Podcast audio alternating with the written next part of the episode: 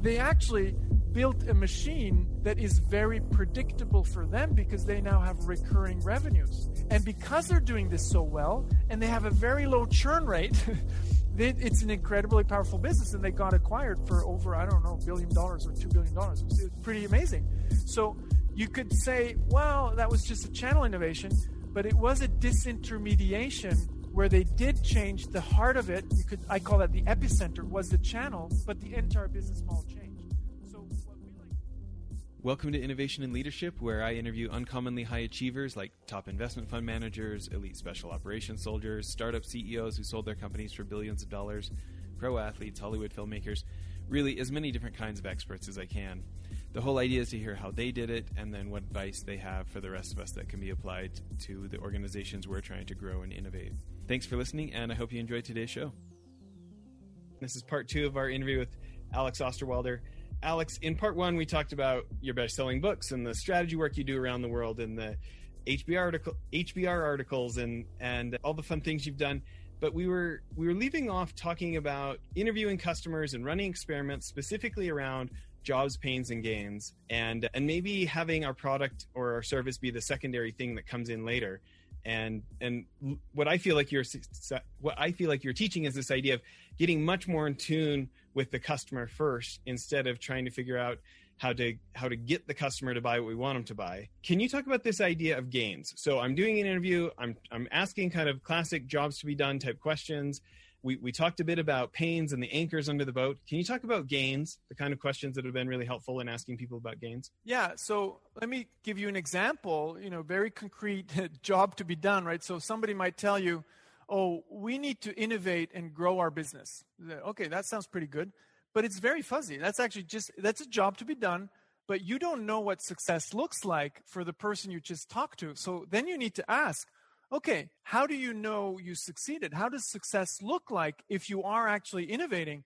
They might tell you, oh, if I can cut costs by 10%. Well, that was unexpected. I didn't think we would talk about cost cutting when we talk about innovation. Or somebody might say, we need to create a new growth engine for our business that produces, you know, revenues of $100 million. So you need to really get concrete, quantitative on what does a positive good outcome look like from that job being done well? So people actually stop too short you know before understanding what are the results that these customers are trying to get. So the job is the task the job to be done that's what they're trying to achieve and then the gains are the concrete outcomes that they're looking for. Or let me take a, a very abstract you know uh, uh, something that's kind of hard to measure You'd say, somebody says, Oh, um, I'm interested in fashion. I want to buy fashion because I want to look good. Okay, job to be done seems kind of clear. But how do you know? How do they know if they're actually succeeding? So the next question is, would be, how do you know that you're actually looking good? Oh, if I get, you know, at least one compliment from my partner, you know, per week, then that's maybe a success criteria.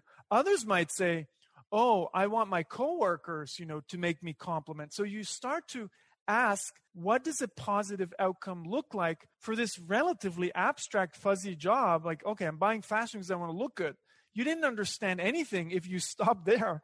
So you need to go further. You might actually even for the job itself ask why. Okay why do you want to look good? Well because you know a positive kind of appearance in my company is really important. Why is that important oh, because nobody who, who dresses badly has advanced in this business. You might want to maybe ch- change the company, but, but you want to understand deeply the underlying motivations in terms of jobs, but then very concrete outcomes. If you don't have that deep understanding, almost quantitative, at the very least, least concrete instances of your customers, you don't actually understand customers. And from what I see, our customer understanding is usually very superficial even companies that say, oh, we're very customer centric, they can't tell me what are the most important jobs. They can't tell me what are the, you know, quantitatively the biggest gains, the biggest pains. So I think we're just at the beginning of developing these deep and profound customer understandings. So there's a lot that can be done there. And in the book, you know, Testing Business Ideas, together with Dave, David Bland, we outline a lot of techniques which go way be- beyond even, you know, the, the typical kind of customer interview. That's just a starting point. Very weak evidence, good start. but that's not enough, right? There's there are tons of other techniques that you can use to validate jobs, pains, and gains of customers. So I'd love to use some real life example of what my my team and I are going through right now. So for us, the product is an investment itself. That is the product, right? The customer is the investor. And we're doing a 506c offering, which means we can generally solicit a private investment. Okay. And we're, we're looking for, for people who want to own accredited investors who want to own part of the investment management company with us, right? They want to make the money from that. So rather than going to venture capitalists or people like that who need to get out, we're looking for people that want, you know, lifelong income where these management performance fees on a perpetual life fund that doesn't end, they want to, they want those fees, you know, for decades to come like us, right? And so we're targeting, you know, wealthy entrepreneurs, you know, maybe doctors, lawyers, people who are accredited investors and they very often don't have like the investment mandate. You know our vc friends and people we have on this show are vcs they've got very defined mandates. They know what they're looking for. They know the return profile they're looking for. Where this client that we're working with now it's much less defined uh, and it's much more of an emotional decision sometimes.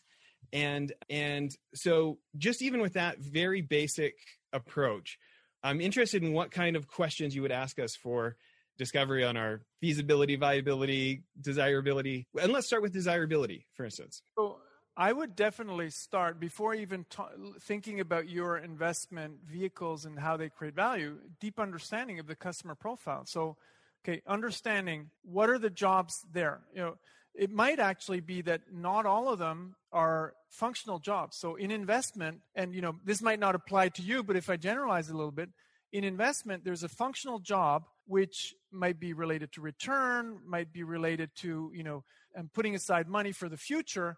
But there are also other jobs, not just functional ones, right? There might be the emotional job.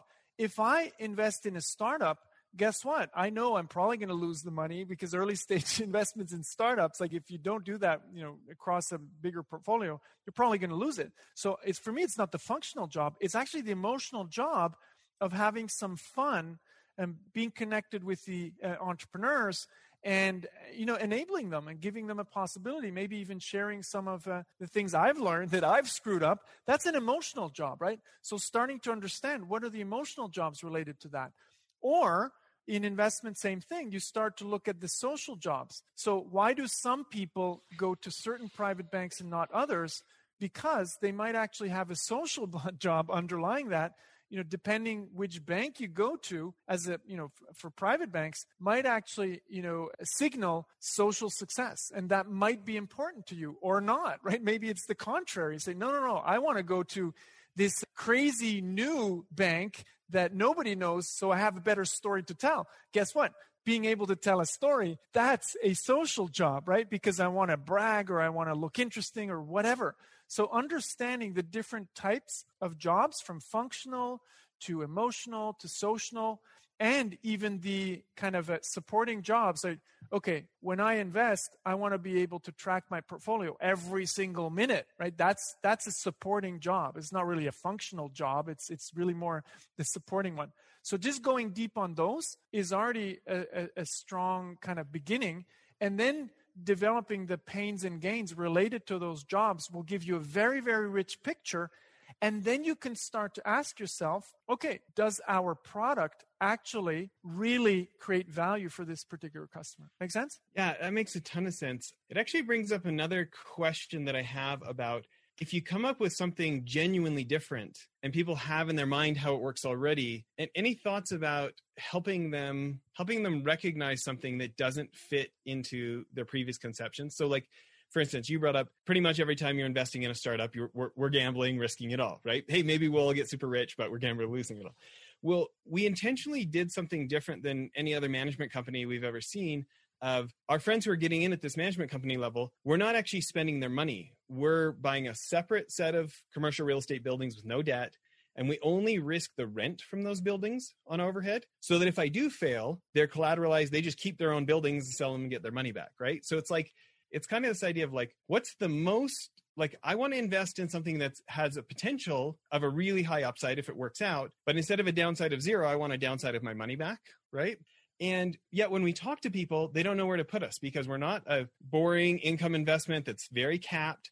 and we're not a risk at all type of investment. And and I think we have a real struggle communication wise helping them understand like hey this is a different category we don't have quite the upside of the biggest big ones that risk it all, but we have a huge multiple, like many, many times more than like a boring income investment. Any and, thoughts about that problem? Yeah, and that's where I would refer to Bob Moesta's work, right? In in the sense that so you're when you come up with something new that people can't uh, classify completely yet, you're in the business of behavioral change, right? That's one of the hardest things.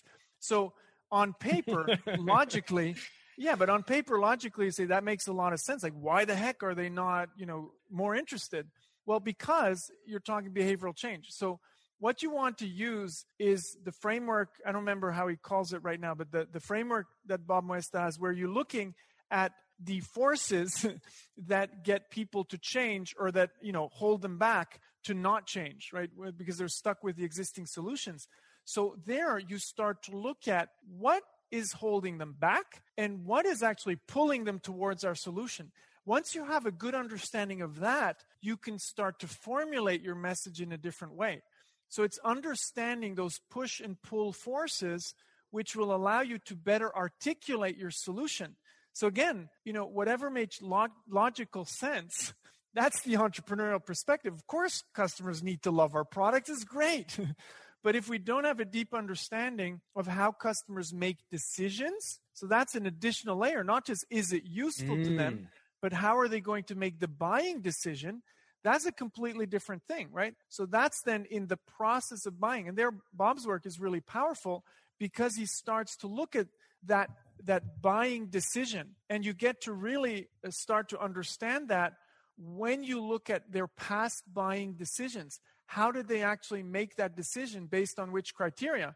And what's interesting is you, you might actually see a mismatch between their customer profile, what they rationally think and how they look at the product itself and what they want, and then their buying decision might be, you know, disconnected from the customer profile you just mapped out.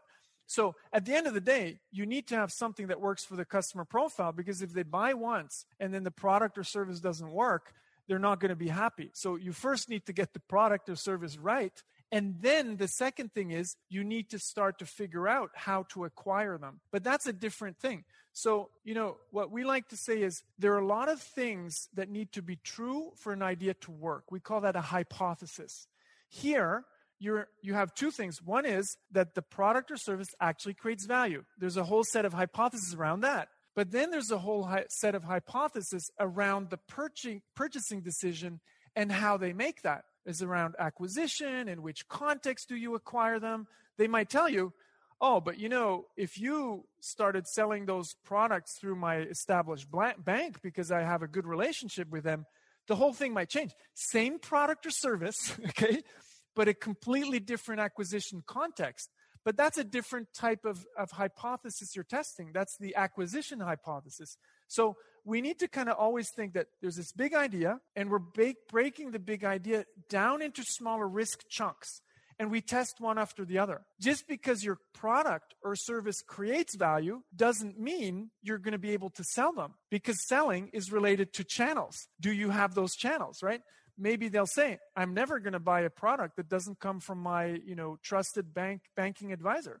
So now you're learning about the acquisition, but you don't need to think acquisition until you have a product that actually works. So you're not going to test everything at the same time. Take a big idea, break it, break it down into smaller chunks. Testing the acquisition and the scaling of the acquisition comes after you've actually tested desirability in terms of does the customer, does the product even create value? You know, that's super helpful, by the way. And it, it actually makes me go back to your boat and anchors example again because to me those ideas of i'm not going to buy it if it doesn't come through my bank that that's a big anchor potentially right? And correct. there's something about the visual that you laid out there that really works for me so i appreciate that. Well shifting gears just a little bit i want to talk about innovation and your work and your books and how it might apply you know, very often in innovation, people are coming up with a new product that doesn't exist, a new service that doesn't exist. And yet, sometimes there's opportunities where the product or per- service didn't change. It was the delivery, or it was the financing, or like Hilti, it was the management of the tool. Tool's same tool, right? So thinking about that direction of somebody who is trying to they're trying to bring a product that people really like somewhere else but just has never been marketed to this market segment right? It it appears to meet their priorities and stuff but it's been it's never been marketed in that channel before. So they're they're trying to expand the market on something that's done very well very well elsewhere. What kind of discovery questions what kind of discovery process would you have about we're not we're not fixing a product we're not even changing a product we're just experimenting with channels? But i'll, I'll put it a slightly different twist on it. Okay and and and, and push it in a, a slightly different direction so there are a couple of innovation myths and one myth is you know to innovate i need technology innovation i need to come up with something radically new with better technology one of my favorite examples is nintendo when they launched the nintendo wii because they basically launched an inferior game console from a technological point of view. It was all off the shelf technology, it was non proprietary. Now, motion control, which was the fun part of the Nintendo Wii, was non proprietary. It already existed in the market. It was nothing revolutionary, it was there. So, what did they do? And this comes back a little bit to your question. They targeted an underserved market of casual gamers. And what did they learn? casual gamers, they don't care about processing power and they don't care about graphics. So you didn't need an incredible game console. Like, because at the time, you know, Sony, PlayStation 2, and the Xbox, those were machines that could launch, you know, rockets. So they had export restrictions so they wouldn't go to rogue countries, right? So think of it.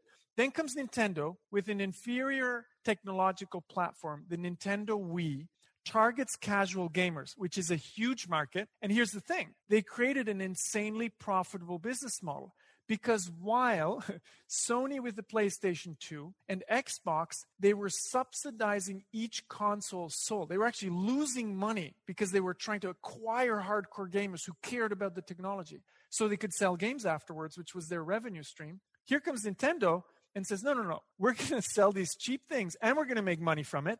And we're going to use the traditional revenue stream, which is his licenses or royalties from games. So they created a profit spitting machine with inferior technology. So this reflex we have, we need to create this crazy new thing that's outstanding from a te- technological point of view is just not true. There are many innovations that can succeed even with inferior technology. Now, don't get me wrong, technology is great and it can be an enabler of innovation, but it's not a requirement. Technology based innovations are a small subset of the bigger one. The bigger one is value creation. And now I'm getting back to your question. There are many ways to create value. Maybe you serve an underserved market, like we just said. Maybe you create a new channel that just, you know, is more convenient.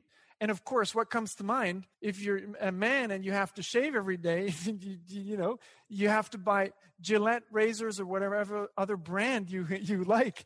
It's super expensive and it's annoying because you have to go to the shop and you have to ask the people to unlock the box where everything is locked in. Then comes Dollar Shave Club with a you know relatively basic set of uh, razors, but makes the whole process more convenient. So there they changed, you could say, the channel but they actually changed the whole business model in the process because they made it convenient for the customer. And because now they created a subscription, they actually built a machine that is very predictable for them because they now have recurring revenues. And because they're doing this so well and they have a very low churn rate, it's an incredibly powerful business. And they got acquired for over, I don't know, a billion dollars or $2 billion. It was uh, pretty amazing. So you could say, well, that was just a channel innovation but it was a disintermediation where they did change the heart of it you could i call that the epicenter was the channel but the entire business model changed so what we like to say is don't just focus on products focus on all the different ways you could improve the business model Sometimes it's a tweak to the channel. Sometimes the tweak to the channel requires other changes, like we've seen with Dollar Shave Club. But always keep in mind the business model. I think the problem today is too many innovators and entrepreneurs are focused on product innovation or technology innovation or cheaper price. What they forget is that is very hard innovation to defend. You can come up with a great product tomorrow you'll have the same product from 10 other suppliers, right? So, what you already want to think from day one is how can I build a moat, a business model moat around this product? So that's why we came up with the whole idea of business model patterns. So we get entrepreneurs and innovators to immediately ask business model questions. Too few innovators and entrepreneurs think business model questions. And if you look at the most successful companies out there, guess what?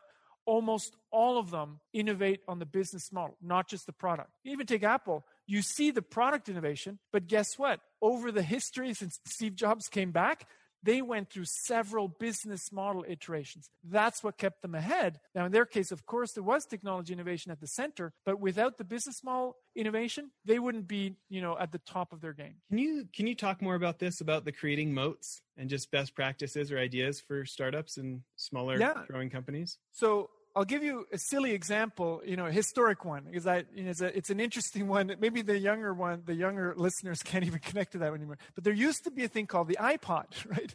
And when Steve Jobs launched the iPod, he famously said, it's the first time we can put thousand songs in a pocket. And that was technologically hard. There was hardware and software innovation that made that possible. So what you see is a technology innovation. What you don't see is that the business model changed and it was a, a, strategic business model play. So here's what went on in the background. Steve Jobs and Apple wanted people to put thousand songs into iTunes onto the iPod. Why? Because that creates switching costs. It creates friction. Because once you have all your music library in one digital device, it's super annoying to switch to a different ecosystem. So guess what? All of a sudden you're locked in. We call this gravity creators. That's a business model play. You create switching costs, not with a contract, but in a very positive way. And what happened is, I believe this is the foundation of Apple's, you know, empire today, is because they started creating switching costs with the music you would copy onto your iPod. Now, of course, they needed to change other things in the business model, which no other digital music player did at the time. They needed to make contracts with the record companies. So Steve Jobs convinced the record companies to allow them to sell music. But they didn't want to make money from music. That was not their goal. Their goal was only to get everybody to put their music on the iPod. Wow. So we don't see the business model play all the time because we're educated to see product and technology innovation. But that was the foundation, I believe, of the empire of Apple today because when they shifted from selling you know ipods and music they shifted with the iphone to a platform model. So what was the business model innovation there? Well guess what? Now you have the app store and you have developers and that is something you can't replicate. So what's powerful, you know, it's very hard. And now Apple's in trouble with uh, antitrust because they're so powerful. It's not the device. Somebody could make a phone that's 10 times better than an Apple phone today, but you could not overnight replicate the number of applications and the number of developers. So those are all business model moats. And if you get good at understanding those moats, you can design them from day one. And that's what entrepreneurs need to learn more. Of course, you need a great product to start, to even have a chance, a fighting chance. But if you have a better business model, I can tell you, even inferior products can some, sometimes outcompete everybody else because you have a better business model. I love it. You know, I feel like we've covered a lot of ground here. I know you get interviewed all the time. What's a question for for startups or growing small businesses that I didn't ask? What should I have asked? why are you doing all of this, right? I mean, you know, I like, I think startups need to find, and uh, startup entrepreneurs should find their motivation. And, you know, a lot of people love the Simon Sinek stuff, right? The why. But I think there's, there's something more important there. Why you need to ask the why question is, and I made this mistake up front, right? So we kind of become entrepreneurs and we don't realize the difference between sometimes Silicon Valley would condescendingly call this a, a, lifestyle business or a scalable business. But I think it's an important choice, right? And that will be the choice that you need to make before you raise venture capital. Because once you've raised money, you are automatically in the category you have to scale. So it's too late to change your mind. It's kind of hard.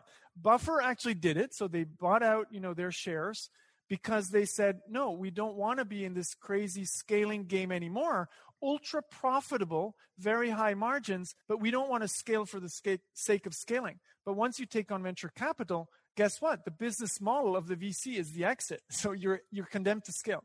So before you make that decision, try to figure out are you in it for a 5 million, 10 million, 50 million dollar business? Then you can actually bootstrap and you might not need venture capital.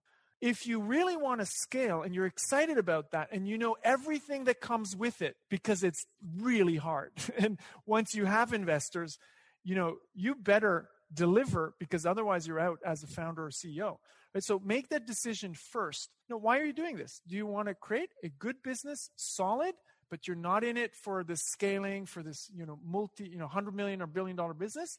Or are you really in it to do that? That's one aspect of why. The second aspect of why is, you know, are you in it to build a business and become rich? Probably most entrepreneurs actually don't fall in those that category, those who want to be successful. They're driven by something. And maybe you want to figure out, you know, are you building a business because you also want to create impact in terms of a great workplace? So you're not going to cut corners when it comes uh, to the way you treat your team. It, you don't um, cut corners when it comes to the way you act in society.